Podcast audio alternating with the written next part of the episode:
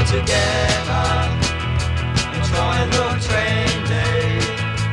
I think it's a shame that they all look the same. Here they come, la la la la la la, la la la la la la, the part-time punks.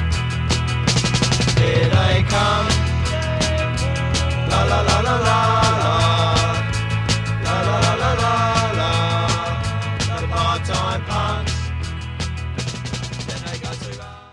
Welcome, everyone, to the 2015 Discovery Show on The George Sanders Show. Every December, we dedicate an episode to films that we saw for the first time this year that really wowed us.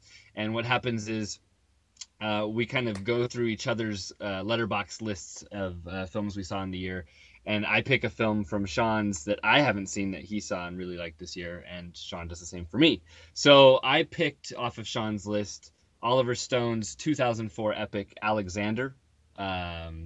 We were talking about the ultimate cut today, which is the most recent cut out of like 5 cuts of that thing. And Sean picked off of my list Nightmare Alley, a film that we've mentioned in passing a couple times on the show, a noir from 1947, directed by Edmund Goulding. How do you feel about that, Sean? You feel good about this Discovery Show? Do you like this Discovery Show? It's kind of fun to change things up a little bit. Yeah, it's this time of year it's always nice to take a look back and see what we've accomplished. Yeah. I was thinking squandered. In the watching of movies. Sure. Yeah.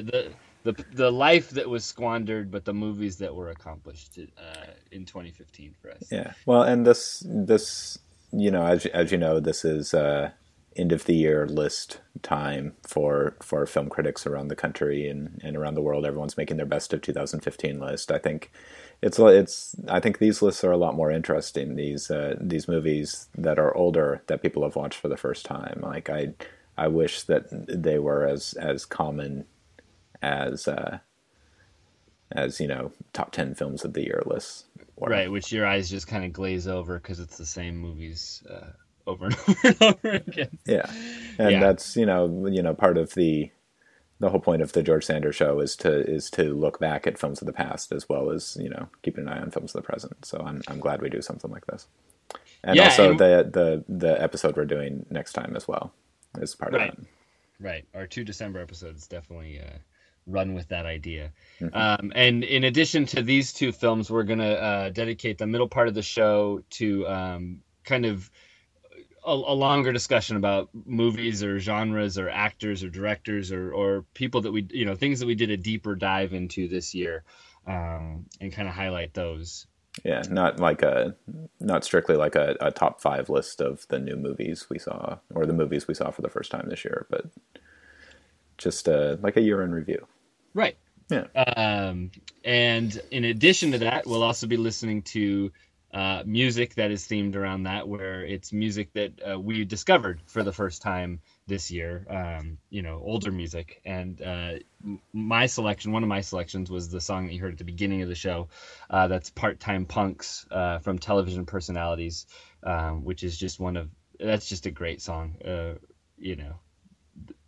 making fun of Susie and the Banshees and the Clash and stuff like that. So speaks to me on so many levels. So anyway, instead of hearing clips from the movies, we're also going to just keep rolling with the music this week. So since it's your film, Sean, Alexander was a film you really enjoyed earlier this year.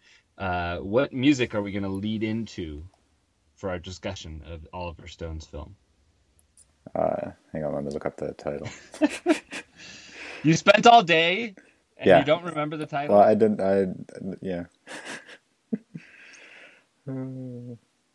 My first pick is from Joanna Newsom, who will also be making an appearance on our Best Music of 2015 show, which we're going to do in a couple of months on our Oscar show. But this is an older song from her. I'd never actually listened to any of her music before, other than like the soundtrack for Inherent Vice, which I also saw this year, so I guess it's all new in 2015. Anyway, this is a little bit of Cosmia from her album Ease. Why you gone?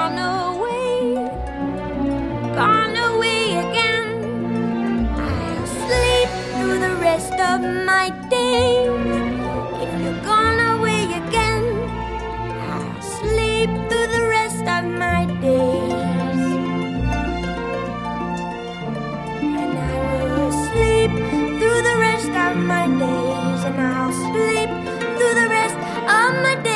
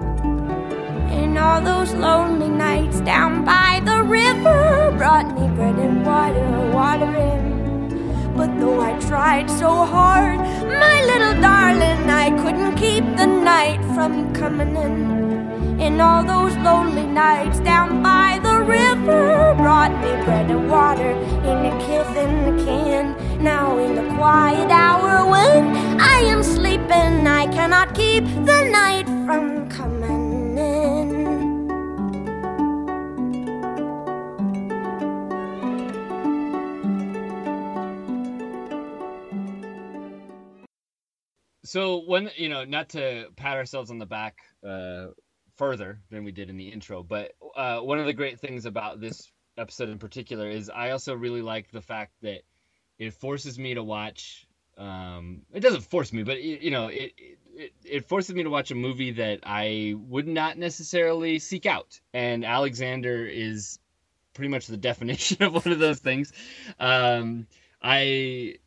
I mean, I'm not totally against it, but obviously this movie has a reputation for, being a flop and being heavy-handed. It was nominated for, a half dozen Razzies when it came out, and it didn't do so well in the critical sphere. I think it was like 13% on Rotten Tomatoes or something like that. It's not well loved. So anyway, so to see it on your list and see you gave it such a great review back in January or whenever you saw it, really intrigued me. And it was definitely, we had 3 or 4 movies that we were kind of bouncing back and forth about talking about on the show, but this is the one that definitely intrigued me the most. And so if you're not familiar with Alexander, back in 2004, Oliver Stone came out with this Life of Alexander the Great, starring Colin Farrell and a rogues gallery, a ton of actors. Val Kilmer's in it, Angelina Jolie, Anthony Hopkins, all on down the line.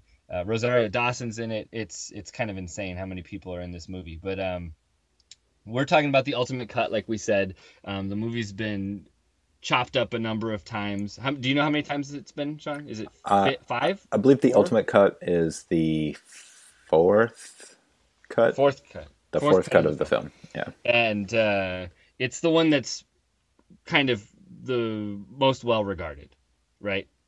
You'd say, is that in circles?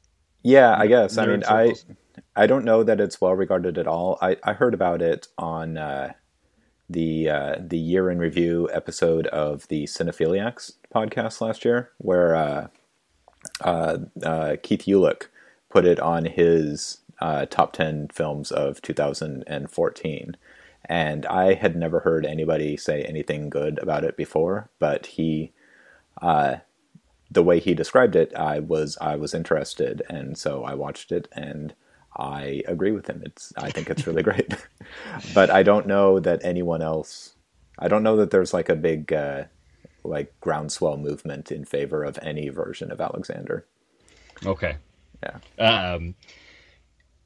Which is a shame because, and I haven't seen neither of us have seen any of the other cuts. Right. So, who knows? They could be travesties.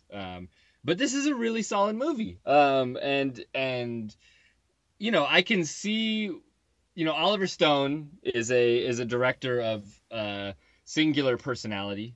And he's known to do things in, excess at times. And I can see...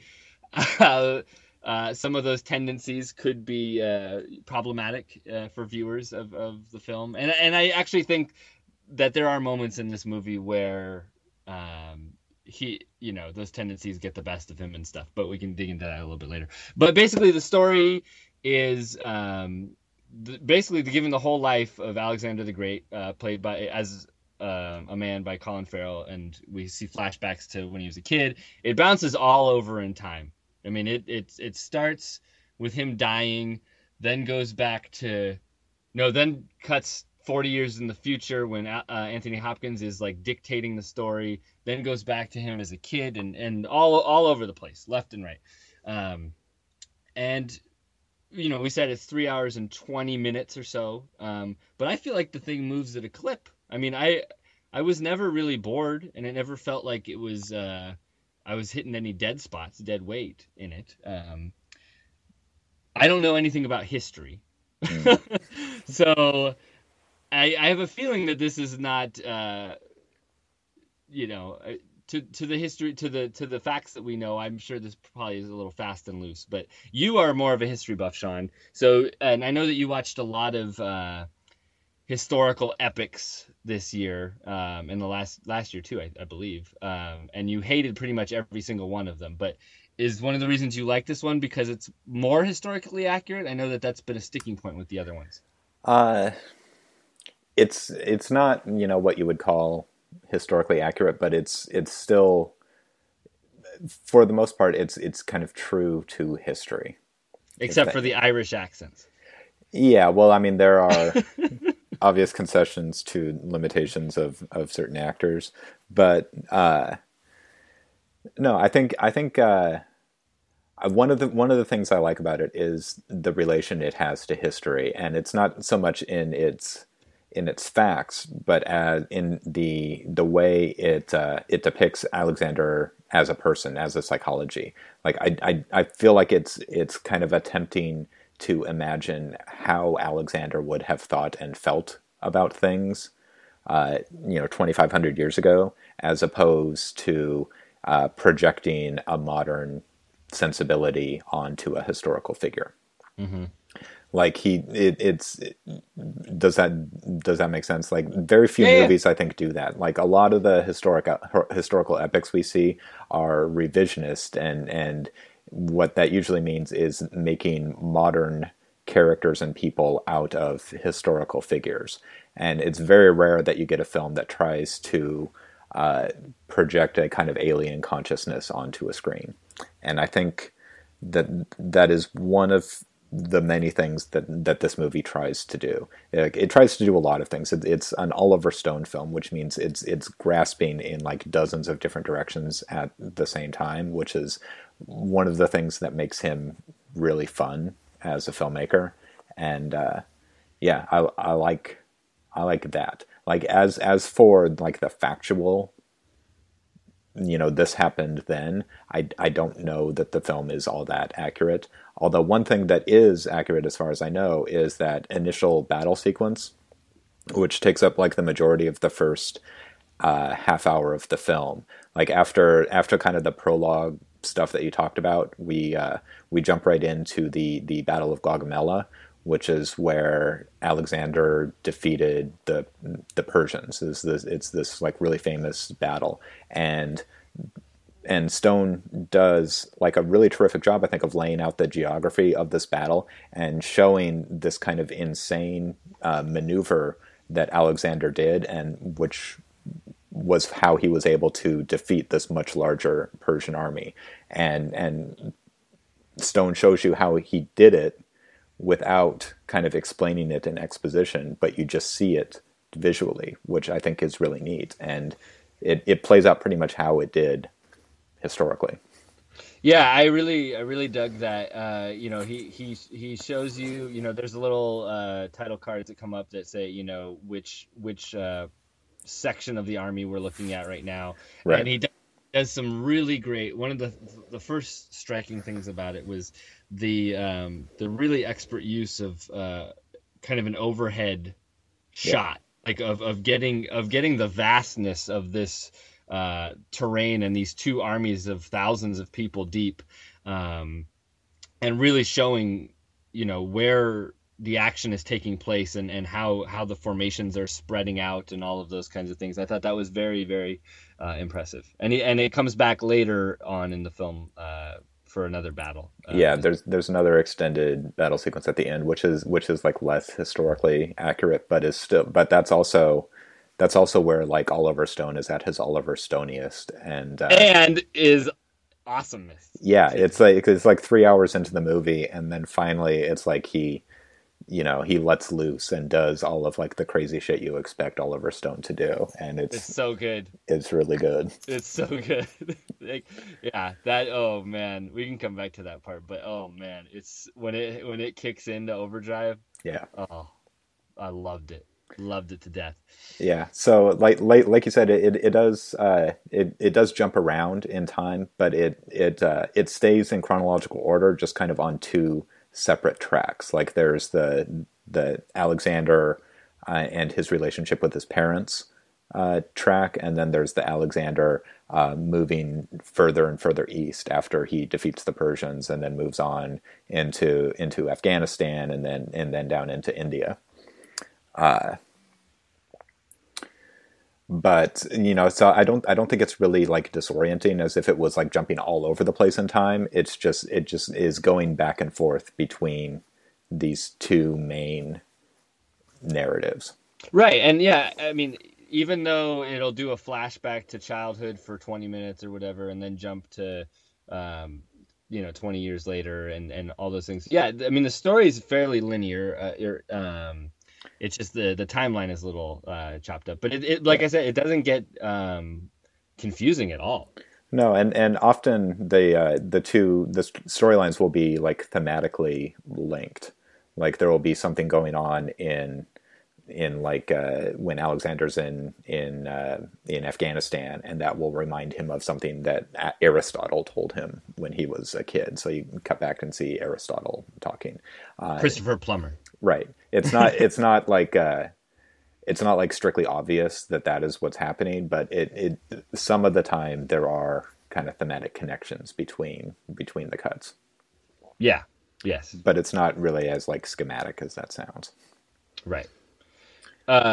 Is there one of the which of the timelines did you prefer? Do you like the young Alexander or the old Alexander? Not that he ever got old, because he died like just before he turned 33. Spoiler. For 2,300 years of history. That's right. Did I have a clear preference? I mean, I really liked the kid that played the young Alexander, and I thought it was a good bit of casting because you could see he really looks like Colin Farrell. Yeah, he really looks like Colin. It's pretty impressive. And while I won't say that I necessarily preferred that section, I do have a problem. One of my problems with the film, and I hate to say this because I've always been a Colin Farrell kind of. I don't know. I don't want to say apologist, but a lot of people have had problems with Colin Farrell, and I've always defended him because I think he's great. And I think he's great here at certain things. And, for example, he's really good at shouting. He's not good at all at weeping. He has a couple of moments where he has to cry out in anguish, and, it's hard to watch, which is hard for me to say because I really like myself some Colin Farrell. But how do you feel? How do you feel as him as Alexander? He's okay. It's probably my least favorite Colin Farrell performance. Like, it feels like he is just really uncomfortable in the role. Like, he doesn't really have a handle on the character in the way that Stone does. Like, I don't know. He's tasked with a lot of stuff. Like he has to do a lot. Yeah, and it's so difficult because, you know, one of the main ideas in the film is how impossible it is to really kind of understand Alexander, how in a lot of ways he just doesn't make sense. And it's really hard to play a character that doesn't make sense. Yeah. So I feel like Farrell is trying to make a coherent character out of him, and that is like counter to what Stone is working at and what the plot is working at. So it's tough. It's a really tough role. I think he does okay. I think, yeah. I mean, I don't think it. I mean, if he was a failure, the movie I think would also be a failure. Like, if he was no good all the way through. But I think he's got some really strong moments too. Some of the quieter moments, you know, where he's not tasked with talking too much. I think he sells it. He's got those. You can pull out those sad eyes every once in a while and stuff. Yeah, my favorite parts are when he's like obsessed with moving on and moving and discovering more territory and conquering more territory, when he's giving these speeches, like explaining why he just won't go home and be rich, why he wants to you know, keep going to these ridiculous places. I think he really kind of captures that kind of yearning that must have driven Alexander. Yeah, there's the scene of him at the top of the mountain looking out at... yeah, it's the Hindu Kush. The Hindu Kush, yeah. Yeah, that's really good. And he's also, unfortunately, hindered by his hair, which in spots it's fine. Like, you know, near the end of the movie, he looks kind of like, you know, Thor, and that's kind of cool. But right before that, he kind of looks like Ozzy Osbourne in like the 80s. But blonde. No, Ozzy was blonde in the 80s. That's really? The thing. Oh, yeah, okay. it was no good. Like Blizzard of Oz era. Okay. It wasn't pretty. Okay. So that was distracting. But what's great about this movie is he's surrounded by so many great performances. And yeah, I think I want to see if we think can we say it at the same time? Can we count down and say who the best performance is? Maybe. 3, 2, 1. Val Kilmer. Yeah, he's so good. Val Kilmer is so good in this movie. Also a Razzie-nominated performance.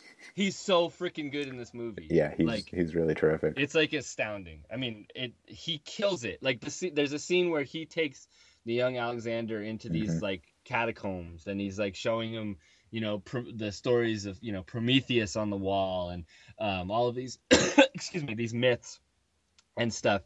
And man, he knocks it out of the freaking park. Yeah, I mean, that's like an example of a performance that really understands the character that he's playing. And it is, as far as I know, it is fairly accurate to historical accounts of what Philip is like. Val Kilmer plays Alexander the Great's father, Philip of Macedonia, who conquered Greece and then died and left Alexander his empire, in which he went off to expand and whatever. And he's great. He's monstrous. He's monstrous. He's crude. He's got one eye, but he's also like the smartest person in every room that he's in. And it's a very nuanced performance because, it could easily be played to the hilt of just like, I'm a tyrant and I, you know,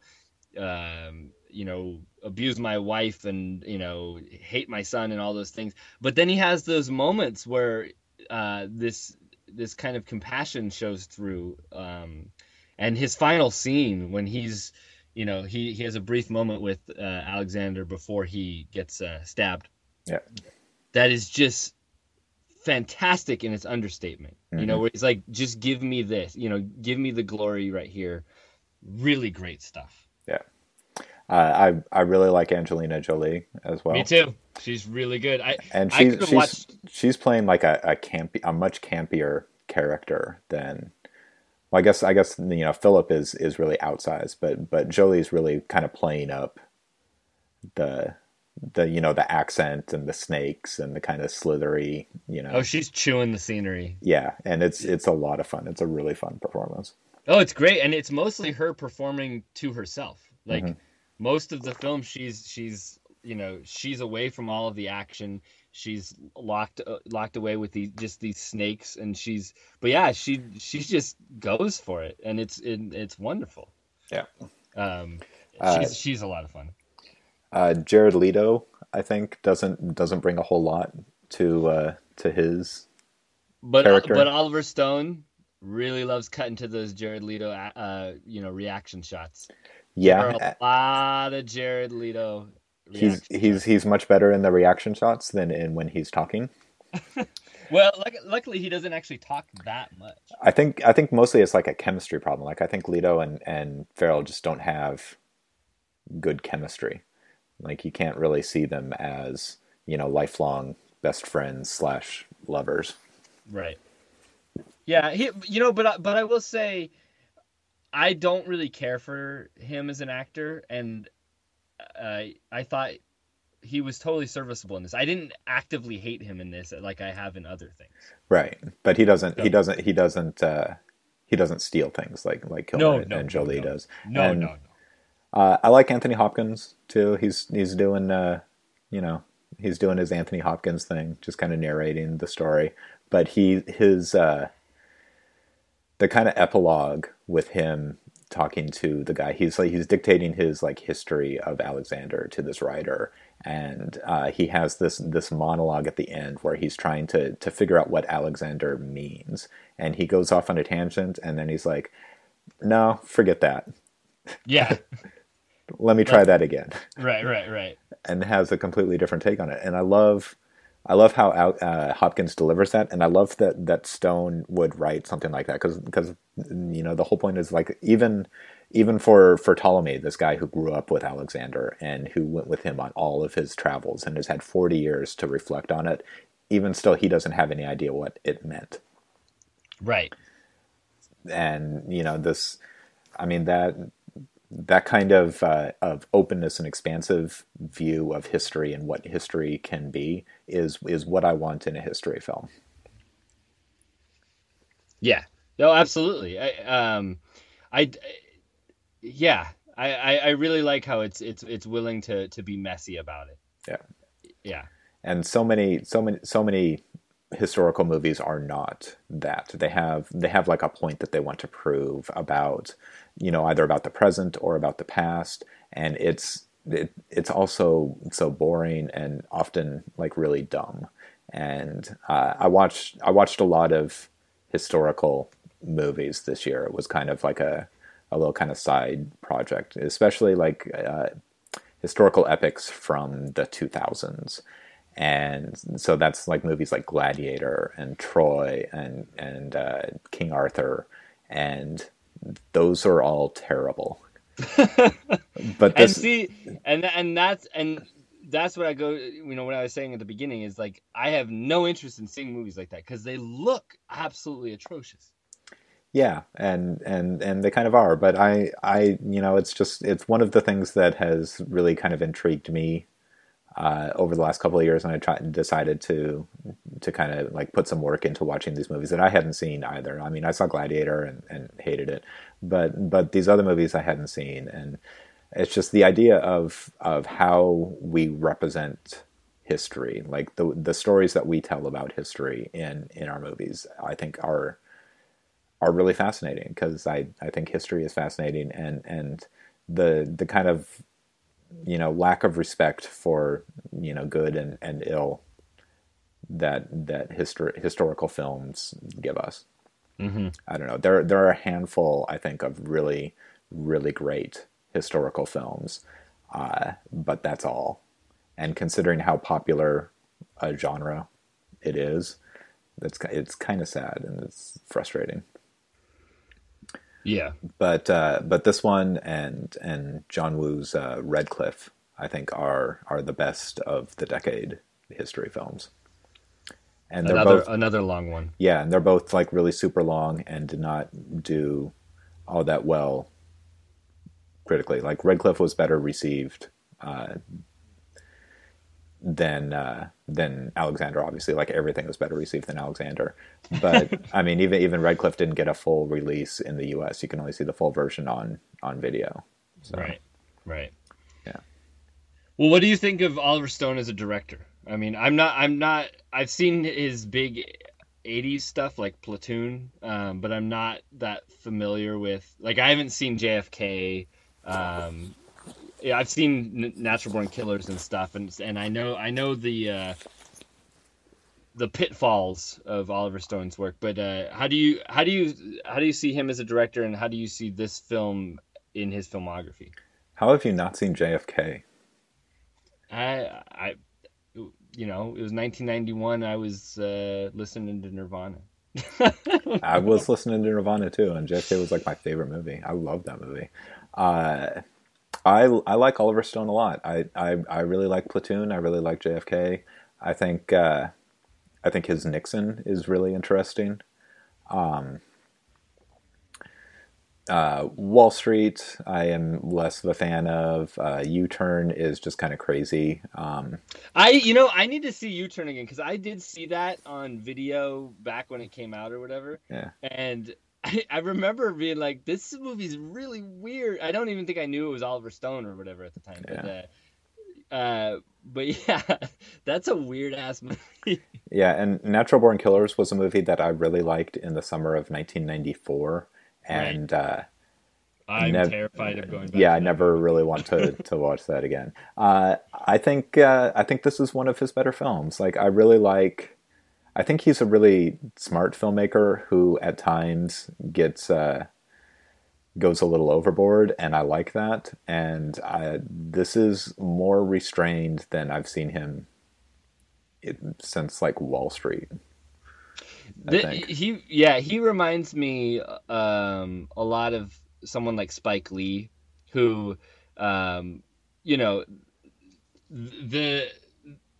talent is, you can't argue that they're talented, and they're so idiosyncratic, and they try and stuff so many ideas into their movies and stuff, and sometimes it swallows them whole. But who would ever want to neuter that? Like, it's so fun to have someone that's bold enough to do crazy things, like have a 3.5 hour long Alexander the Great movie that, spends about 5 minutes with like a pink sheen over the screen and like just gets kind of nutty, Yeah, I think Spike Lee is a really good comparison because like there are Spike Lee films that I don't really like. But even a bad Spike Lee film, like a bad Oliver Stone film, is always interesting. Like he's always got something going on in his movies. We'll never make anything as boring as like a Ron Howard film. Right. It'll never be faceless and yeah, exactly. Yeah. So, well, yeah, good pick there, Sean. I am surprised and glad that you like this. I was thinking that you would not. Well, hey, you buried the lead here by not telling me that there was a scene of a naked Colin Farrell and a naked Rosario Dawson like wrestling. So, yeah. How could I not like it?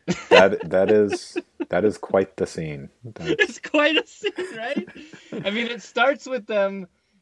She sees him macking on a dude, and she gets upset, and so. Well, it's their wedding night. I know. And he's making out with multiple dudes. And so she starts slapping him real hard, and he gets into it. And then she takes a knife, and she's going to cut his throat. And he's like, do it. And she's like, I'm not going to do it, because now we're going to do it. And then they're all naked, and it's crazy. Yeah.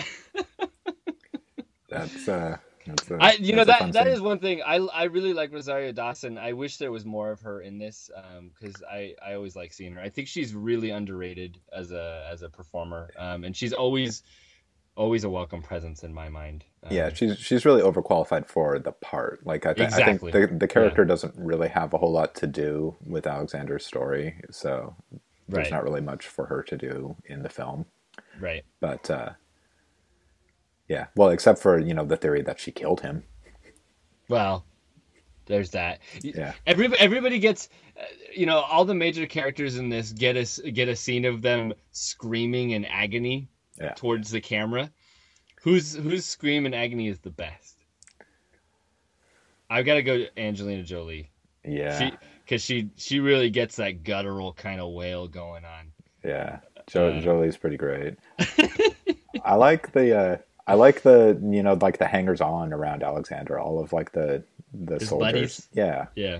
Just it's like this like, can you imagine like your friends from elementary school going out to like conquer half of the known world?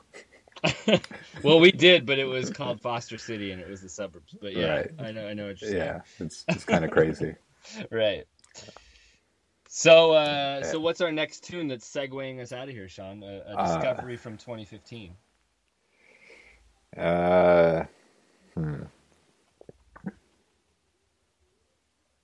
How can you not have this planned out?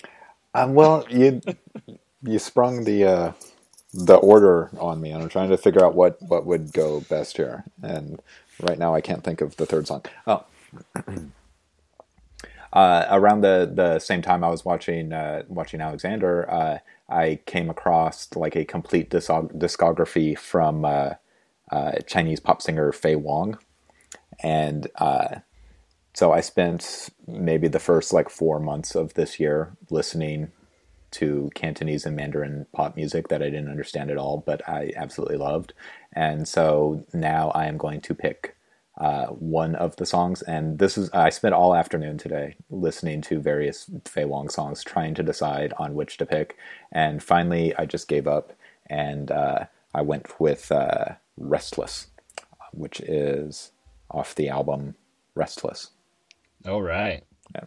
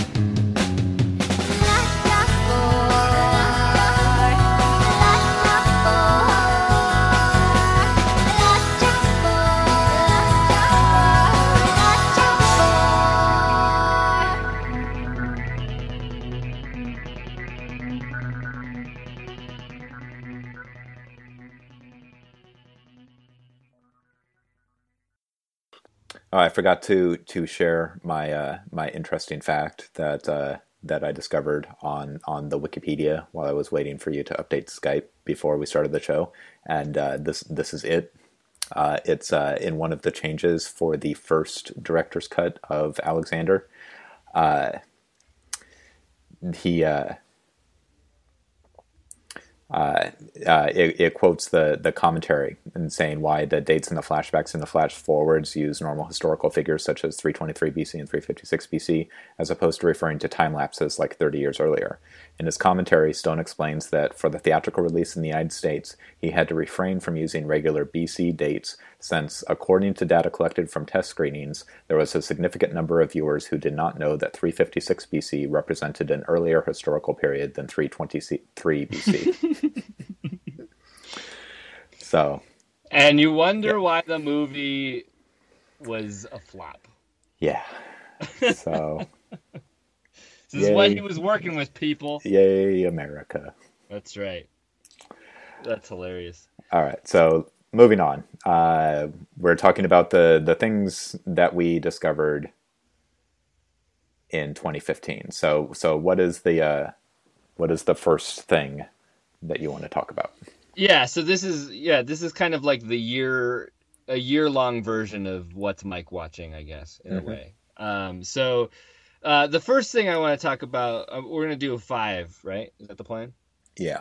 Okay, good, because I only got 5. The year, as it were, a lot of it is dedicated to things that have come up on the show previously, like Vancouver International Film Festival, Seattle International Film Festival, and then things that will be coming up shortly on the show, like 1965, and then obviously films of 2015. So yeah, my top 5 or my 5 picks here are really the few spots that I dove a little deeper into things outside of those areas. And the first area I'd like to talk about is lesbians. Because... You took a deep dive into lesbians? I walked into that one, didn't I? No, but I was looking back through, it wasn't a conscious decision on my part to watch a lot of lesbian movies this year, but when I look back on the films that I really responded to, the best love stories I saw this year were films that happened to be between two women, and the movies themselves are vastly different. We talked about one on the show, Chantal Akerman's "J'ai tout il elle" on the show, which I really liked. And then there's one I'm sure will come up later in the year when we talk about Carol. But But in February, Seattle finally got a release of The Duke of Burgundy, which I thought was a really, really well done film that, really, despite all of the surface trappings of it that are kind of shocking or risque or whatever, I thought that the movie really got to some fundamental things about love and relationships and power structures and all that kind of stuff that goes on in those kinds of things. And I think it's a really beautiful movie. And also another film that I'd like to highlight that doesn't get talked about a lot, I think because it's pretty hard to find, is Times Square, which is a movie from the early 80s about two homeless kind of punk rocker gals who, live out on a wharf, and they kind of form a band, and Tim Curry is this record, this DJ who kind of highlights their stuff, and they kind of have this manifestos about teenage punk rock rebellion stuff, and it's a movie that was kind of chopped to hell upon release, but you cannot deny the kind of magnetism that goes into the two lead roles and the relationships therein, and the best love stories of that I saw this year didn't involve men at all, and I think that's totally cool. So, right on. Yeah. I have like a rough kind of top 40 list of the older movies I've seen this year, and there are no lesbians on it. Oh. Although I really liked The Duke of Burgundy and Carol as well, but those aren't eligible for this list. The closest I have is from a movie called The East Is Red, which is Swordsman 3. which stars Bridget Lin as a kung fu master who attains so much power he turns from a man into a woman. And the third one is when he kind of comes back, she comes back from the dead to like terrorize people, and she's all insane. And yeah, that's a very good movie. Yeah, I need to rewatch that one. It's been 20 years since I saw it. Yeah. But yeah. But the kind of love stories I watched the most this year were the series my wife and I did over the summer. We watched a bunch of BBC literary adaptations. We watched Middlemarch, which was okay. We watched a 2009 version of Emma, which was not quite as okay. The one that was really great that we watched is the 1995 adaptation of Jane Austen's Pride and Prejudice with Jennifer Ehle and Colin Firth. Yeah, it's generally considered like the best Jane Austen adaptation, and it is. Well, it's the birth of Colin Firth too, right? No, he was around before them, but yeah, it's the kind of thing that made him kind of entrenched him. It made him a star, right? Yeah, it entrenched him in the female consciousness. Have you ever seen the Milos Forman version of Dangerous Liaisons that actually came out the same year as the Stephen Frears one called Valmont? It's got Colin Firth plays the John Malkovich part, and he's pretty good in that. And that's like 1988, I think. So Colin Firth, much more attractive than John Malkovich. Yes, but not nearly as kind of menacing a figure. Well, yeah, yeah. Anyway. Pride and Prejudice, it's terrific. It's not all that long. It's like, I think it's basically like 4 hours long, as opposed to some of these, like Middlemarch seem to like go on forever and ever and ever, and still feel like a ton was cut out from the novel. Whereas Pride and Prejudice kind of, it captures a lot of the Jane Austen experience, and it does it in an interesting way. Like it's very obviously filmed for television. Like the sets are cheap, the costumes are cheap, and I like that. It's less kind of ornate and expansive than something like Ang Lee's Sense and Sensibility, which even though the characters are supposed to be poor, they live in like these big houses and they have like these nice clothes, and everything is all carefully composed and manicured. Whereas the house in Pride and Prejudice is messy. There's like girls everywhere, and they're always talking and yelling and giggling, and there's mud and rain, and it feels lived in a way that other Jane Austen adaptations don't. And I really like that about it. And I really love Jennifer Ehle's performance, and Colin Firth, I think, is justly praised for his performance. Like he gets everything about that character right. But Jennifer Ehle is every bit as good as he is. Cool. So yeah, I should get around to that. Yeah, I tried to talk you into watching one of these things for the show, and you're like, I'm not going to watch that, and I'm not going to spend that much time doing that. Yeah. But Alexander, I was down. But Alexander, you're down. Well, you know, I talked about this on the show. You know, you and the missus did your deep dive into the BBC, and every March, my girlfriend and I do, 31 days of something. You know, last year we did Westerns, and I've talked about this before on the show, so I'm not going to spend too much time. But this year it was film noir, which is a genre that I have a passing familiarity with, but I there were a lot of gaps in my knowledge of film noir, and I'll bring up some of those later on this list. But it was a really fun time. I saw some really great stuff, including Nightmare Alley, which we'll be talking about in just a little bit. The best movie that I saw in that whole span that I hadn't seen before was In a Lonely Place, the Nicholas Ray film, which I mentioned before on the show, which just blew my mind, and it blows everybody's mind, and it's nothing new. But just a fantastic film. But I saw a number of really, really fantastic noir films this year, including Thieves Highway, which... you and I talked about earlier this week, because I accidentally checked that out of the library instead of Nightmare Alley, and was ready to prepare for the show, and popped it in and realized, oh wait, I put the wrong movie on. hold request there. But yeah, I saw a whole bunch of really great stuff. And while last year's Western series spoke more to me and my personal predilections, there are some great, really interesting, weird, wonderful noirs out there. And it's such a vast, you know, for a genre that, you know, kind of has bookend dates for at least its, you know, classical period. There are so many movies. It's insane. Yeah. It's absolutely bananas. And that goes to show because, you know, Seattle Art Museum here has been doing a film noir festival, which is they usually do 7 or 8 films, and they've been doing it for 38 years now. So there's plenty to pick from when it comes to film noir. Yeah, that series just ended yesterday.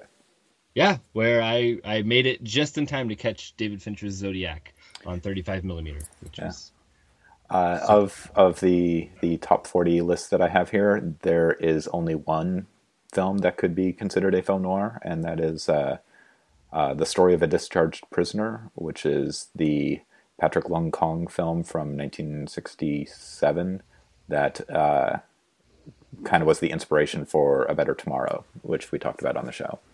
Right. And it's much more like a kind of social problem film noir film than it is like a John Woo film. Mm. So, yeah, that is a really good, interesting movie. I didn't really have like a genre that I spent a lot of time watching movies from this year. Unlike the last couple of years where I spent a lot of time watching kung fu films or other kinds of Hong Kong films. I was much more kind of all over the place this year, but one thing looking at some of like my favorite films from the year is I saw a lot of really, really great documentaries and nonfiction films. I think I talked a little bit about Chantal Ackerman's News from Home on the Chantal Ackerman show that we did, which I think counts as a documentary. It's a bunch of shots of New York, which play out as she reads letters from her mom. Right. That is one of my favorite movies of the year. I also watched all of Ken Burns' The Civil War documentary, which is pretty good. Tokyo Olympiad, which we're going to talk about on the next episode, because I think it's one of the best films in 1965.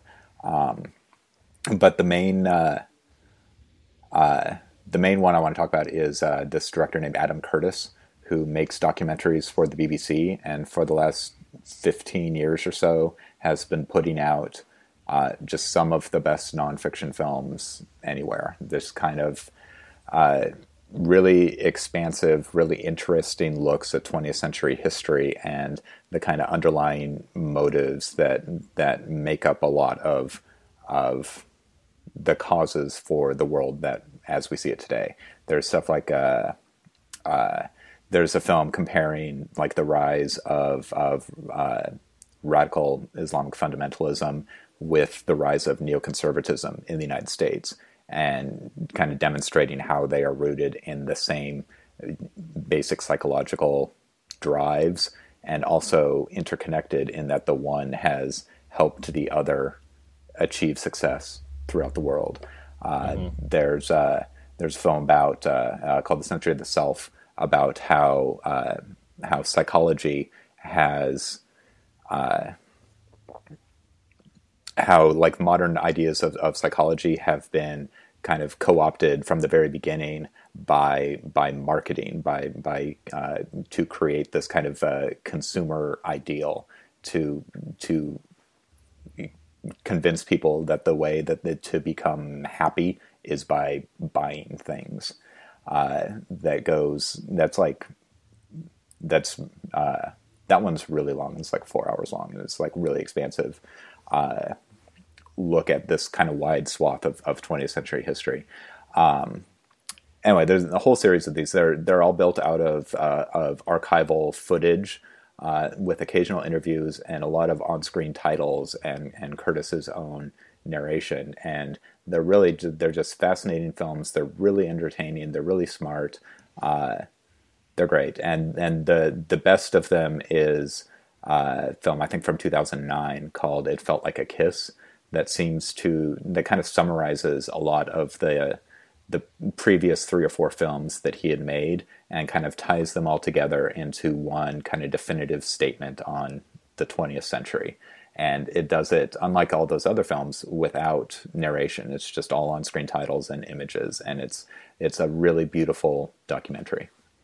And it was the other film we were discussing as putting on this episode of the show, because I haven't seen any Adam Curtis, and it was down to that and Alexander, and I do really, really want to check that out. Yeah, I think these are films that you would really love. Like our friend Matt, who we talk about fairly often on the show, thinks that Adam Curtis is the best filmmaker working today. Well, speaking of Matt, this is something he and I shared. He got on this bandwagon a little bit before I did, but and I once again I believe I mentioned this earlier in the year on the show, but a little dive that we did was going into watching these German Westerns from the 60s based on the Karl May Winnetou characters, which are, they're not great movies. I've only seen three or four. They're not, going to change your idea of what a Western can be, or, they're not going to be up there on anybody's lists of the best Westerns ever made. But what's great about them is they're just fun, pulpy, goofy action movies with, that, all revolve around, someone's, quest for gold, and, there's explosions and just kind of goofy antics that happen, and it's all German, which is even weirder. And the, Winnetou, the peaceful Indian that, kind of bridges the two worlds, is played by a Frenchman. And it's just really bonkers, but it reminds me of kind of just like the fun you would have. When I was a kid, I loved watching the A-Team. I would come home from school, 4 o'clock, A-Team was on. We'd watch the A-Team. Every episode was very schematic. There would be an explosion at the end and all these kinds of things. But you wouldn't have to... There wasn't any real underlying themes or anything like that. It's just a fun time. And these Winnetou films are very much in that kind of vein, where they're not trying to be revisionist Westerns. They don't have any ties to America itself. It's obviously a idealized version of the West that's filmed in, I think, where they filmed it in a forest in, not Czechoslovakia, but somewhere like that. It was very strange melding of German ideas about the American West, but they're really, really fun. And Matt got me into them because he started watching them, I think, last year. And Scarecrow has, of course, this is one of the things that you can only get at Scarecrow, pretty much. They have, the Karl May box set that, is a region 2 and, won't play on a lot of DVD players, but they're fun little films, if you're looking for an entertaining 80 to 90 minutes, where you just want to chew popcorn and laugh. So they're fun. Yeah, I haven't seen any of those movies. Well, the one I would recommend, it was actually the first one I saw, Treasure at Silver Lake, which is really gorgeous. Like I said, it was filmed in a national park or forest, and it's just a really fun time, and it ends with a quest for gold, and it's just really fun. So yeah. Right. I look forward to watching more of them. I think there's 12 or so in the box set, but I've only seen 3 so far. Right on. Now is the part of the show where I talk about the Chinese movies that I saw this year, of which there were not as many discoveries this year as in years past. Like I said, I've had a lot of other interests kind of this year, so I've really fallen off in the various projects on my blog as we're doing Seattle Screen Scene and stuff, but. In the spring, we had the Hou Hsiao-hsien series come to town, and so I did a lot of rewatching a lot of Hou's films. I saw his first film, Cute Girl, for the first time, and it's actually pretty good. But in preparation for that, I watched a few films of his contemporaries in the Taiwanese New Wave.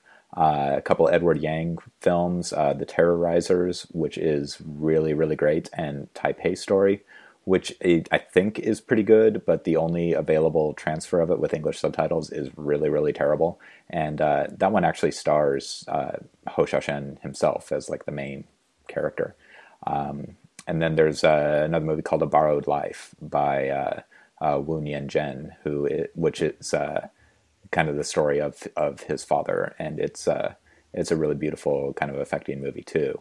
And in addition to those Taiwanese films, later in the year I did a John Woo podcast. I think it was like the only episode of They Shot Pictures we did in 2015.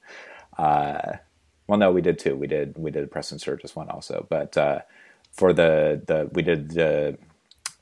John Woo episode, I got to rewatch a lot of his films that I'd seen before, and several new ones, the best of which is the World War II movie he made with Nicolas Cage called Windtalkers, about Navajo code talkers fighting in the Pacific. And it's a really wonderful movie. It's another one of those films that kind of got panned and bombed on its release in the U.S., but I've always been intrigued by Windtalkers. I think it's one of Woo's one of his best movies, American or otherwise. I think it's really great. It's got a really, really brilliant performance from Adam Beach as the kind of main code talker, and he is an actor who should be a superstar, and I don't know why he's not, other than the fact that he is Native American. Yeah. But, I do need to see that. Yeah. So yeah, that's the Chinese film corner. Well, this goes to show the sensibilities and how you and I differ. You revisited, some auteurs like Hou Hsiao-hsien and John Woo, and I've been revisiting piecemeal. But I did get because they had a great deal online. I did get the complete Looney Tunes Golden Collection box set earlier this year, and I've been, every once in a while I'll pop one or two in before I get to a feature, and they're so great, and they're so what's great about Looney Tunes is, unlike a Disney picture, which as everybody knows, I really love a lot of things with Disney, but the personalities of the directors at Looney Tunes and Merrie Melodies are so distinct that if you didn't have the credits at the beginning, if you've seen enough, you can probably pick out which is a Chuck Jones and which is a Friz Freleng and which is Robert McKimson and all these people. Frank Tashlin. I mean, Tex Avery. I mean, all these guys. I mean, just absolutely astounding personalities, and so it's been a real treat to go back and watch these. And on Letterboxd, if you have the pro account, which you get like a special page where it compiles, how many movies you saw this year, how many hours you spent watching movies, what day of the week you watch movies the most, all those kinds of things. But it also lists your top five, actors that you saw a film in that year, and director. And so Friz Freleng is my director of the year. I've seen 12 movies directed by Friz Freleng. And can you guess who the actor is, Sean? Mel Blanc is the actor that I've seen the most films from in 2015. It's no contest, but obviously those are short movies. But, who is the on-screen actor you've seen the most? That's going to come up in a second on the show, so you need to hold off, Sean. I know you're very excited to find out, but all right. And so anyway, Looney Tunes, totally great. And actually in Seattle this year, there was a Chuck Jones exhibit at the EMP, which is like this weird hybrid Paul Allen thing that was originally a music museum, and now it's a sci-fi museum crossed with other weird stuff and video games. Anyway, it's a Paul Allen museum. It's all the weird shit Paul Allen has collected and wants to show people. He has multiple museums like that in Seattle, including the Living Computer Museum. But anyway, they had a Chuck Jones exhibit that, while fairly skimpy on, you know, actual artifacts and stuff, was still inspiring just because of the artistry on display. And they, you know, were showing some of the greats, you know, What's Opera Doc and Beep Beep and, you know, all these great short films that are masterpieces of cinema.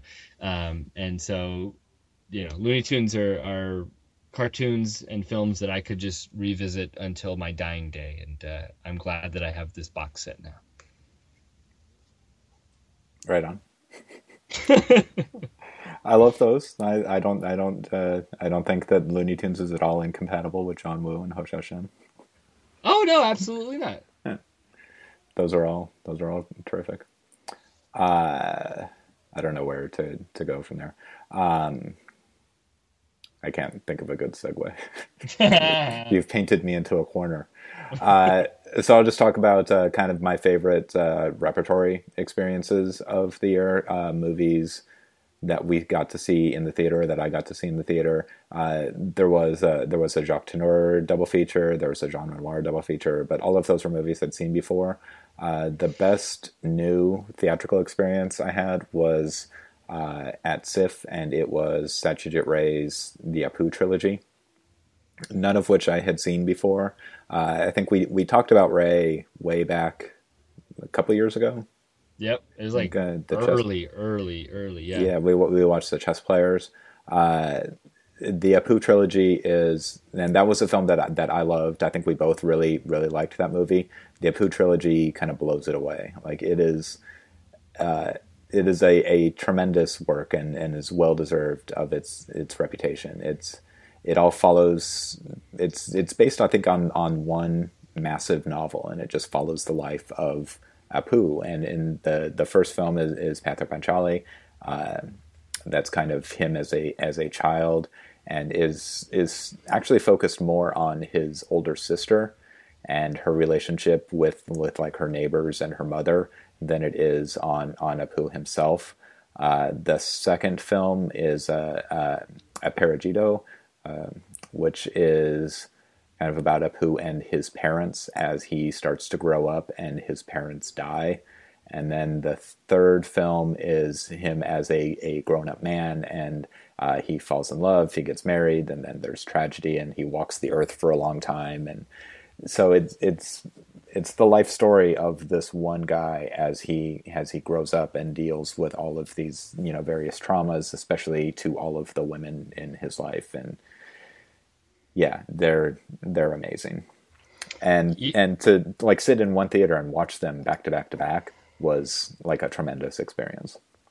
Yeah, I'm sad that I was not there, and I am eagerly waiting to see if Under the Christmas Tree this year, per my request, I get the Blu-ray Criterion box set of the Apu trilogy, which is definitely one of the blind spots that I need to rectify as soon as humanly possible, because every Satyajit Ray movie I've seen, and I've only seen a handful. I saw Chess Players, you know, I've seen The Music Room. I loved. So yeah, for years, Pather Panchali has been like the highest rated film that I hadn't seen. Like the film that ranks highest on like the Sight and Sound list or various kind of collective film history lists. There's always like Pather Panchali comes in at like 38, and that's like the top ranked one that I haven't seen. And now it's Shoah, and I don't think I'm going to ever watch that. So it's probably going to be that for long. I think that's like the only one in the Sight and Sound like top 50 that I haven't seen. Hey, don't sell yourself short, Sean. 2016 Discovery show. Well, like you said, we talked about The Music Room way back at the earliest stages of the George Sanders Show. And also one of the people that we highlighted on one of those early shows was Burt Lancaster, who I confessed at the time I had never seen a Burt Lancaster film before, and I was chastised I was shown the door, and that's why ever since I've had to record in a closet 30 miles away from you, Sean. Can no longer do this in the same room because of my lack of Burt Lancaster in my life. Obviously, I've rectified that. We talked about the train, a year later, which I absolutely adored. But this year, I really did see a large group of Burt Lancaster films, and that ties in with that film noir that I was talking about earlier. A lot of them I saw during that month, including films like Sorry, Wrong Number and The Killers. I saw one of his most heralded films, Sweet Smell of Success, and which, you know, what more can you say about that movie that hasn't been said?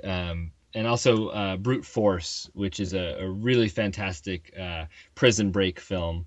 And you know, I don't know what took me so long. Burt Lancaster is totally freaking amazing. I said this before on the show. He reminds me of my friend's dad. He looks exactly like him.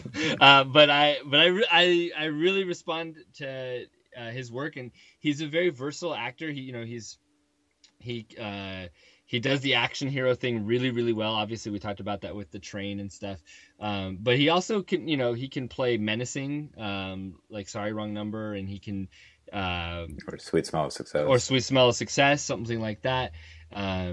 So he's versatile in a way that a lot of actors, particularly around that time, you know, a lot of people were typecast into like, this is the role that you do. And he doesn't really fit that template. And Burt Lancaster is super cool. Yeah, when I first started watching old movies, like when I was in college and was like going through all of like the Best Picture winners and films that are nominated for Best Actor and everything, I would lump Burt Lancaster in with Gregory Peck, because I think they won Oscars in back-to-back years, and I didn't really like Gregory Peck, so I just assumed that Burt Lancaster kind of sucked too. But I was totally wrong. Like Gregory Peck, I still don't really like, but Burt Lancaster is amazing. He is one of the greats. And you didn't even mention The Leopard, which you haven't seen. And speaking of a great history film, Luchino Visconti's kind of epic of the end of the Italian aristocracy at the time of unification in the 19th century is great, and Lancaster is amazing in it. And have you not seen Field of Dreams? I've seen Field of Dreams, but okay. I was like 8 years old, so yeah. All right. Well, he's really good in that too. It was like old Burt Lancaster. Yeah. Yeah, he's great. He's the man. Yeah, we should watch The Leopard sometime. That movie's great. I'm down. So yeah, my last kind of category here is stuff I watched because of the show. There's a lot of really great movies that I would not have seen if not for the George Sanders Show, and all right, we've talked about them all on the show, obviously, but I'm just gonna want to list some of them here. There's I just got a text message. Sorry. There's Police Adjective, which I really liked.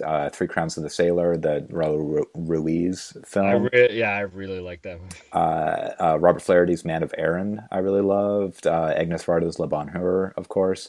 And actually my number one film discovery of 2015, I don't think this will change, is Linda. Yeah! Which I really adored.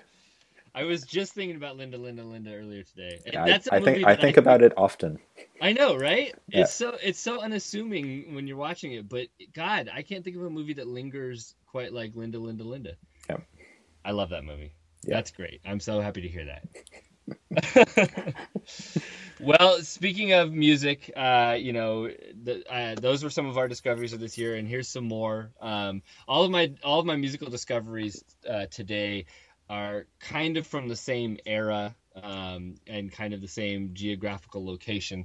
But this will serve as a lead in to our discussion of Nightmare Alley. And this is Tubeway Army, the band that was fronted by Gary Newman before he went off to do, you know, his solo stuff with, you know, Cars and all that. But this is Down in the Park, which is a totally awesome song.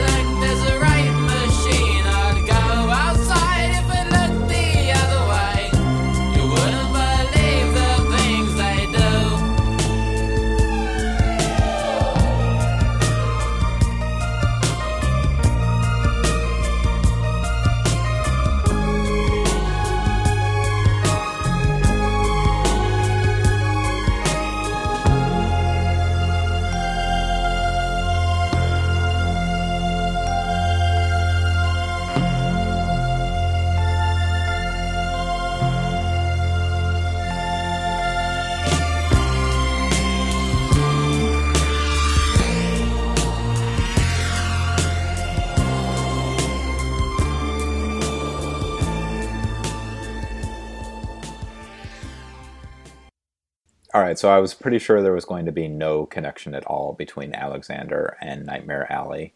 And then, what do you know, right at the end of the film, it expresses pretty much exactly the same sentiment.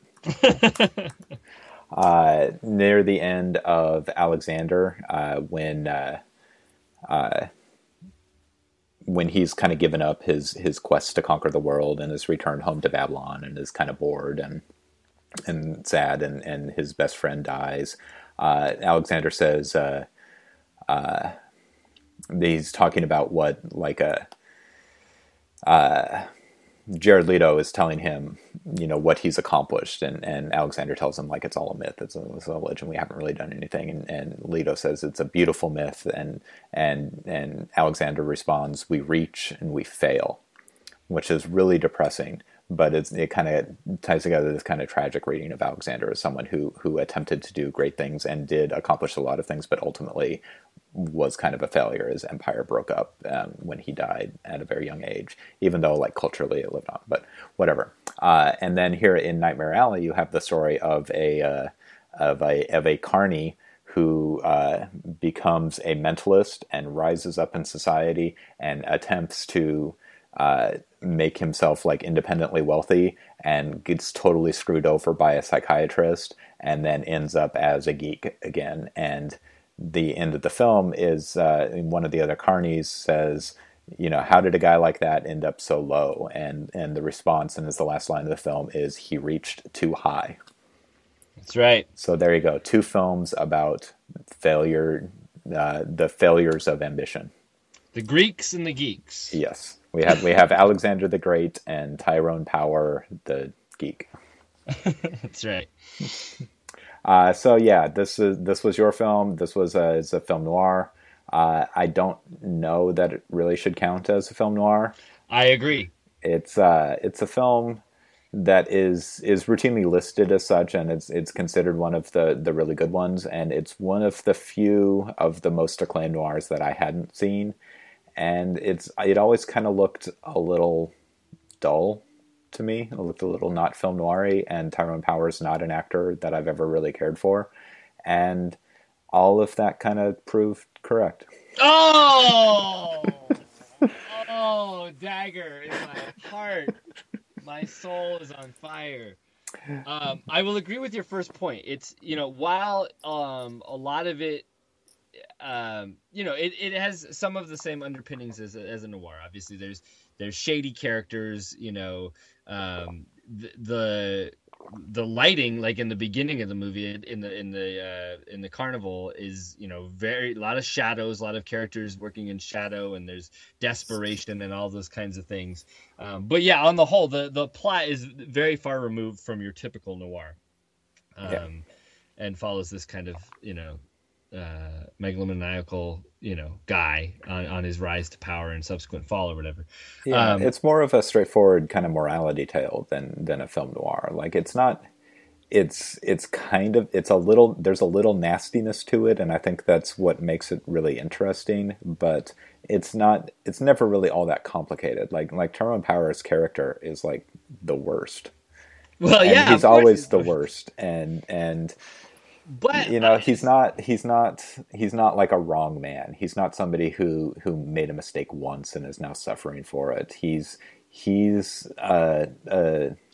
serial liar and a cad and a cheat and a despicable human being. And yet he has the power to wield that to his own ends and pull the wool over a lot of people's eyes, which I find very fascinating. I'm not well versed in Tyrone Power, and I don't know how many things of his I've seen.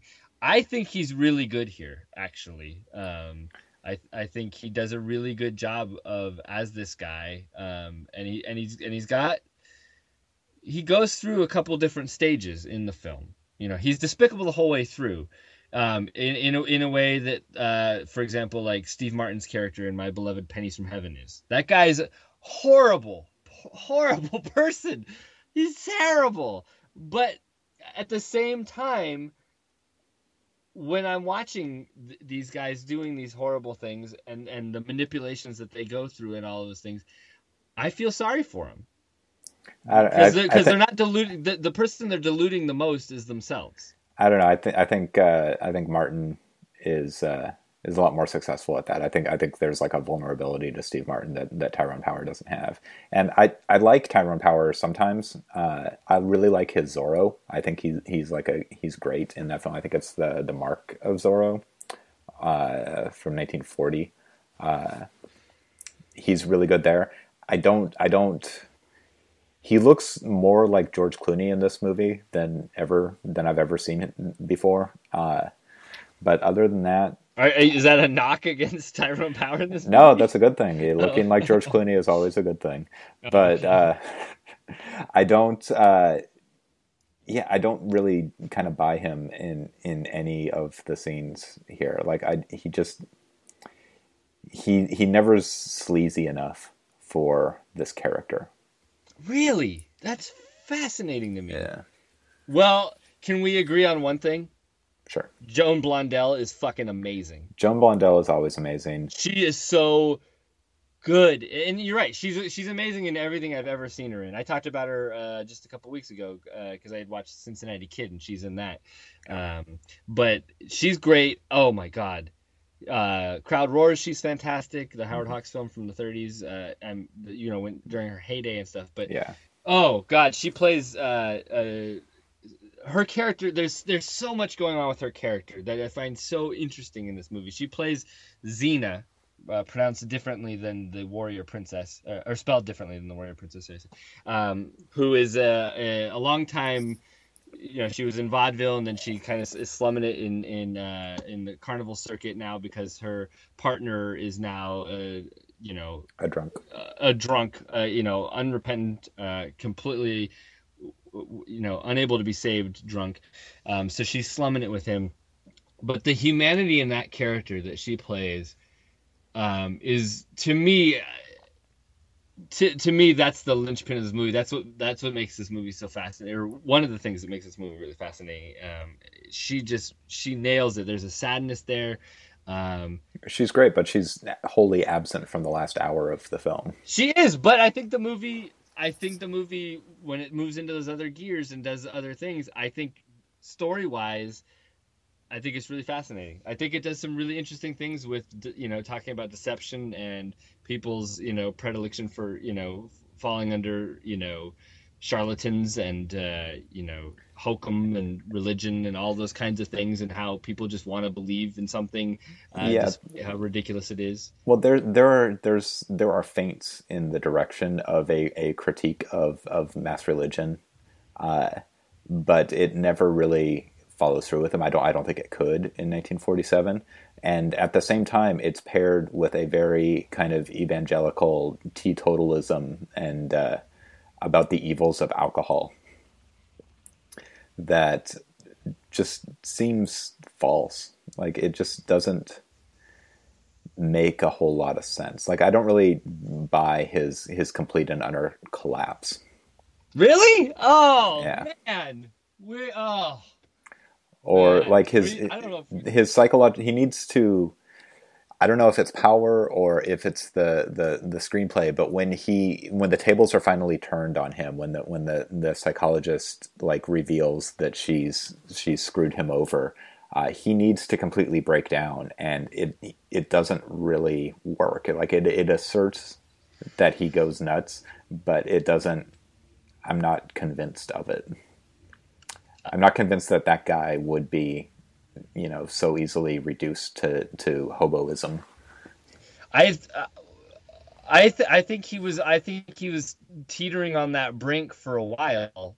I mean, he gets increasingly, but while he tries to hide it, from his wife and from everybody around him, the cracks are showing well before she screws him over. And I think that the decline is foreshadowed by his, terse exchanges with his wife in the last several scenes. And he's clearly, he's clearly trying to outrun the sun here. You know what I mean? And yeah, I get that he is reaching beyond his grasp, but I don't get that he's going to suffer a psychological breakdown if he fails, because this guy is so confident and so smooth. No, but he's not all the time. No, he is. No, so early in the film we see the damage that.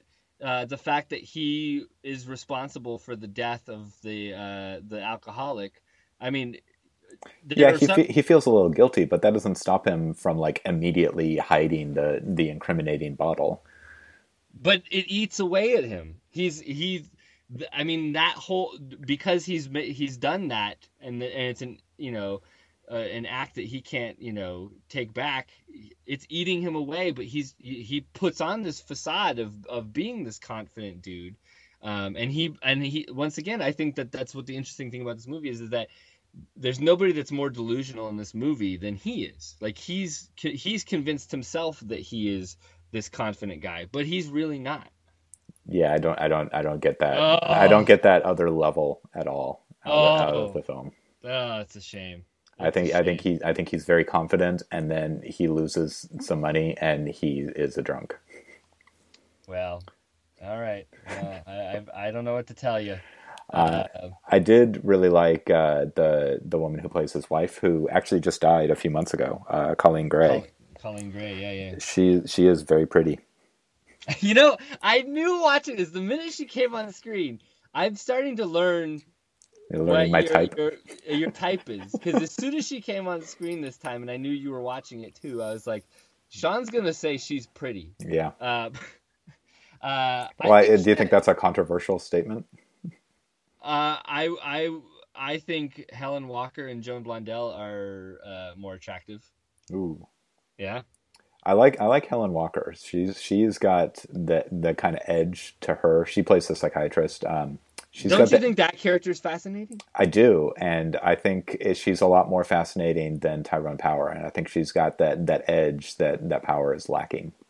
But once again, like I said, I feel like Joan Blondell carries the picture for the first hour, and then you introduce this new character, this Lilith Ritter, the psychiatrist, and that picks up the slack. I think that it really. I think that character's.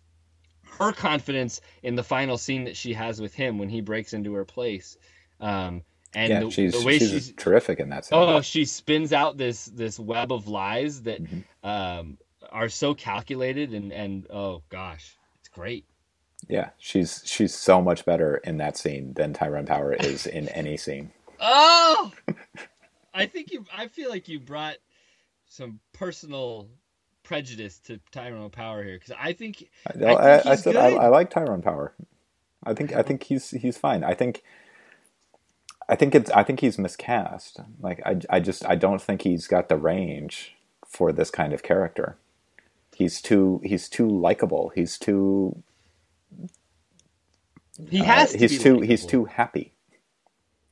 Like there is no darkness in Tyrone Power.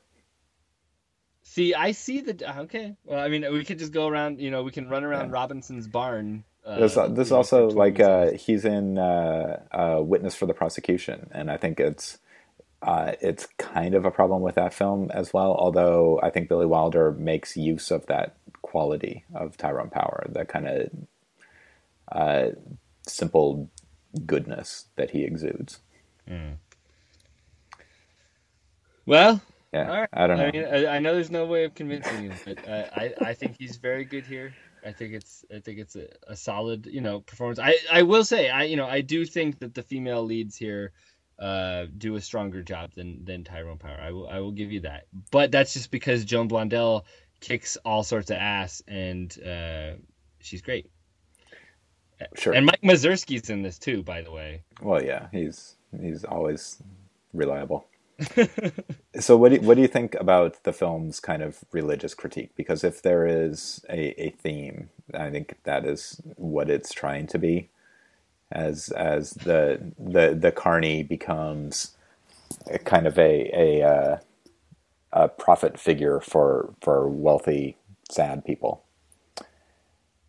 Do you think it's trying to indict a kind of charlatanism in American religion, or what? I absolutely do think it's doing that. I think, and like, do you think it does so effectively? Yeah, I think it does actually, and I do think, as you said, doing something like this in 1947, I think that there may have been some straitjacketing going on, or there, it couldn't push it. It couldn't push it all the way. I'm really intrigued. I was actually going to try and get to this before the show, but obviously this didn't happen. But I'm interested to read the novel that this is based on, and see how it dives into it in a kind of written narrative, and see what kind of things pop out of it from there. But no, absolutely. I think it does try and serve as an expose into the the kind of insidious nature that religion can play in terms of, playing upon people's hopes. Yeah, exactly. Yeah. Do you disagree? You don't think it does that? You don't think that's what it's going for? Like I said, I think there are like hints in that direction, but it lacks follow through. I do like the kind of ultimate twist there, which is that the religious charlatan is betrayed in turn by the psychiatrist, who proves the far more manipulative type. I think this is a very kind of pro Scientology movie. No, I do agree. I mean, I don't think that. I think this movie is out to get charlatans. Period. Like I mean, it's clearly an indictment of psychiatry as well. But it. So religion, psychiatry, mentalists or psychics or whatever. I mean, any sort of ruse that's being played on and preying on people's emotions and aspirations or whatever, I think gets under the knife here. And I think it's effective. I really do think it's well done. I also think the direction here. I think there's some really striking imagery going on in this movie, particularly in the beginning, set at the carnival, like after hours, and you get these kind of, these deep shadows, and then in particular the great scene where he's tasked with materializing the lost love of this wealthy socialite guy, and he convinces his wife. This is what what breaks the bond of their marriage, pretty much, to dress up as this woman in kind of Victorian garb and walk through this field or whatever. That's some really strong imagery going on there. Yeah. Oh my God, Sean. I think it's shot well. League Arms is the cinematographer, and he's one of the very good studio area cinematographers. Edmund Goulding, I think, doesn't bring a lot of personality to the direction. It's fine. It's fine. Yeah, I'm just saying that there are some there's some great compositions. That scene in the garden, has stuck with me. I was eagerly looking forward to that scene popping up again after having seen it the first time. Well, how about this? Like I said, the last line of the film is, and obviously, like it's got like this kind of happy ending, like a nod towards like a redemptive ending. He's reunited with his wife. That's like it reads completely absurd. But then there's this last line of the film, which is that he reached too high, and that's how he ended up so low. And the implication there is that if he had just gone on being a celebrity mentalist instead of trying to like scam rich people using the psychiatrist, then he would have been fine. That his problem was not that he was dishonest and that he was, putting on a show. It was that he put on too much of a show. He went a little bit too far. So maybe if he had just, kept his racket the way it was, that would have been acceptable. No, I don't think so at all. I think you have to take into account the characters that are saying that line. Like of course, to the carnies that are saying that line, that's wholly acceptable. I don't think that's necessarily the movie's position. I think it's these guys that are like, oh, look, it's good old Big Shot. You know, like, how could, you know, that guy was rich and famous. How come, you know, how does he end up here? You know what I mean? Like, yeah. As if that is the ultimate goal or whatever. I don't think the movie's necessarily saying that. I think that those characters who are basically him at the beginning of the movie. Right. Yeah. It's very kind of obvious the way he's going to end up. It's really telegraphed. This is not a subtle movie at all. Like, I mean, if you're looking for subtlety, this is not the movie. Like, this is a parable. This is, you know, everything is spelled out in the opening scene. I mean, he looks at the original geek and says, how can a man end up like that? And you know, he's going to end up like that. He's going to end up like that. I mean, but that's fine.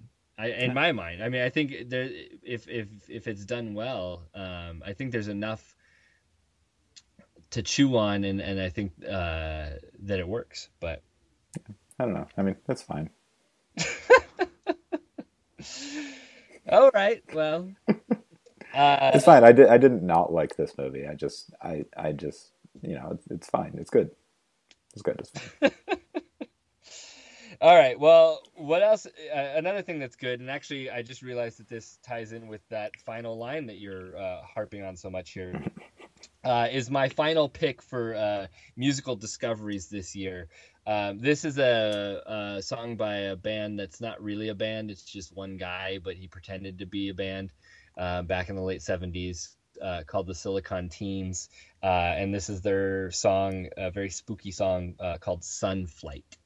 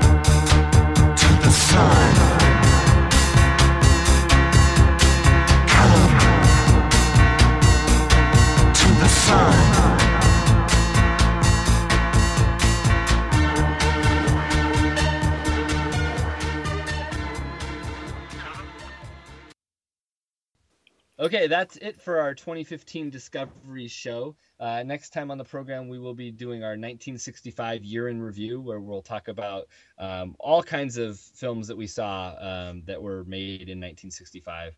And that'll be, we'll do a top 5 list of our favorite films. We'll pick Best Director, Best Picture, Best Actor, all that good stuff. And then we'll also be discussing in depth 2 films from that year. The follow-up to A Hard Day's Night from the Beatles, Help, and A Pistol for Ringo, which is a spaghetti western, and looks super fun. So yeah, check that out. Are we gonna record it? We need to talk about recording, because that the day of recording would be Christmas Day, and that's not gonna happen. No, it'll be. We'll figure something out. Okay, yeah. So it'll either be early or late next time, but yeah, that's how it goes. I will be down in California for pretty much the end of the year here, and so my rep pick this time around at the Walt Disney Family Museum at the Presidio in beautiful San Francisco. They will be showing all month Lady and the Tramp in their nice little jewel box theater there. I hope to go see that when I'm down there. I'll see if I can convince the family to either come with me or let me leave them alone for a few hours. We'll see what happens. I have a lot of family that needs to be seen. And there's also movies that need to be seen, because I will also be seeing the new Star Wars movie when I'm down there. And on Christmas Day, first show, I will be seeing the Roadshow 70 millimeter version of Tarantino's The Hateful Eight before I get into a car and drive 13 hours back to Seattle that very day. So that sounds like a big day. It's going to be a big day. I have no idea when I'm going to be seeing The Hateful Eight. Probably not until it comes to the mall. Boo! But were I in Vancouver in the coming weeks, I could see a whole bunch of Alfred Hitchcock and Francois Truffaut movies, because they're doing a series at the Vancity Theatre tying in with Kent Jones's documentary on Hitchcock Truffaut, which they're also playing, and which we have both seen, and I think you'll agree with me, it's a very fine film. It's fine, yeah. What two directors did you like the most in that? I really liked David Fincher. David Fincher's great, right? Yeah. Fincher was on point in that movie. Yeah, he was definitely the best. I like kind of the unusual choices, the people that you wouldn't really expect, like Arnaud Desplechin or that was my number two, or Wes Anderson, who are, if you think about it, they're both very. If you think about it, they're like obviously influenced by Hitchcock, but they're not the names that come to mind, because they don't really work in the thriller genre in the way that right. Fincher or Kiyoshi Kurosawa would do. But yeah, I think. It's good. It's a very fun movie. Anyway, they're doing a whole bunch of Hitchcock and Truffaut things, films for the next several weeks at the Vancity Theatre, which we have both been to and is a lovely theater. It's one of my favorite. And coming up on December 19th, it looks like they've got, starting the day with North by Northwest, and then you have Hitchcock Truffaut itself. Then you have 400 Blows, Shoot the Piano Player, and the night is capped off with The Birds.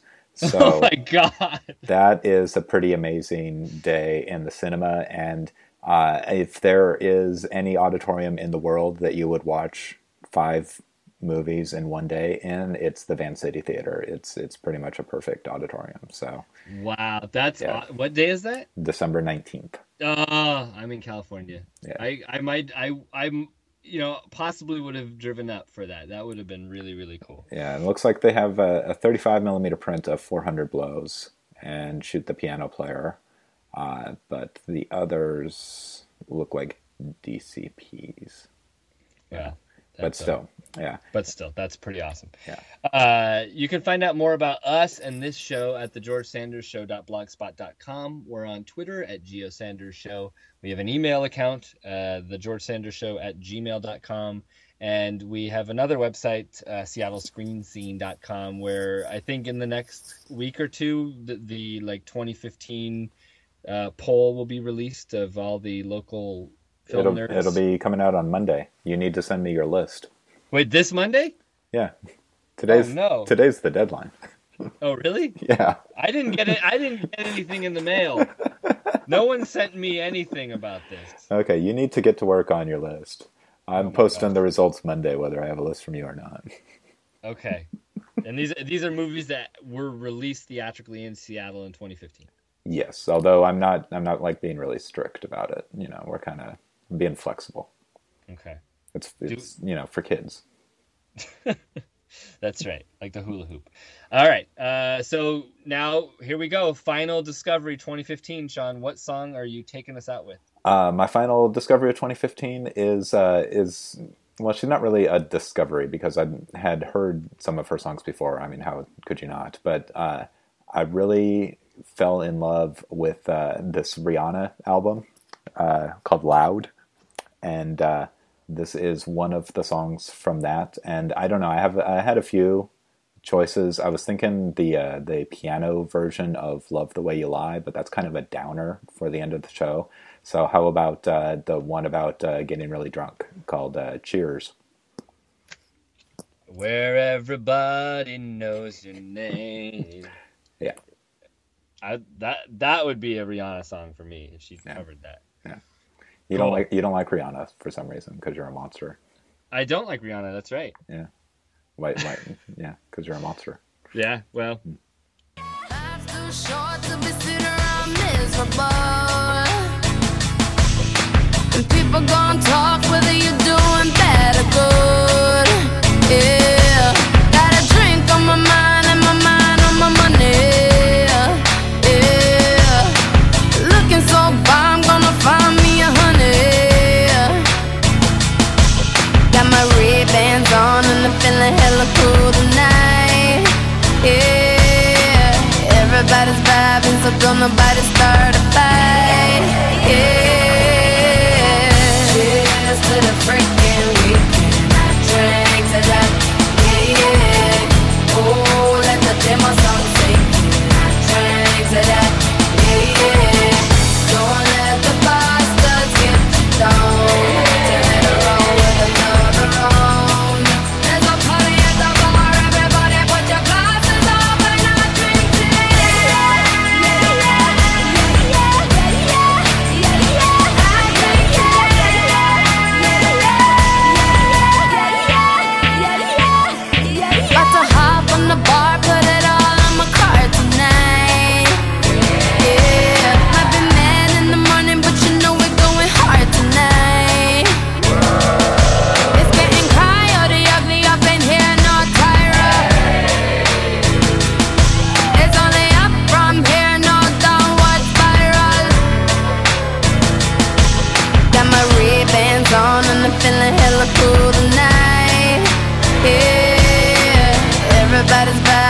Don't nobody start a fight, yeah.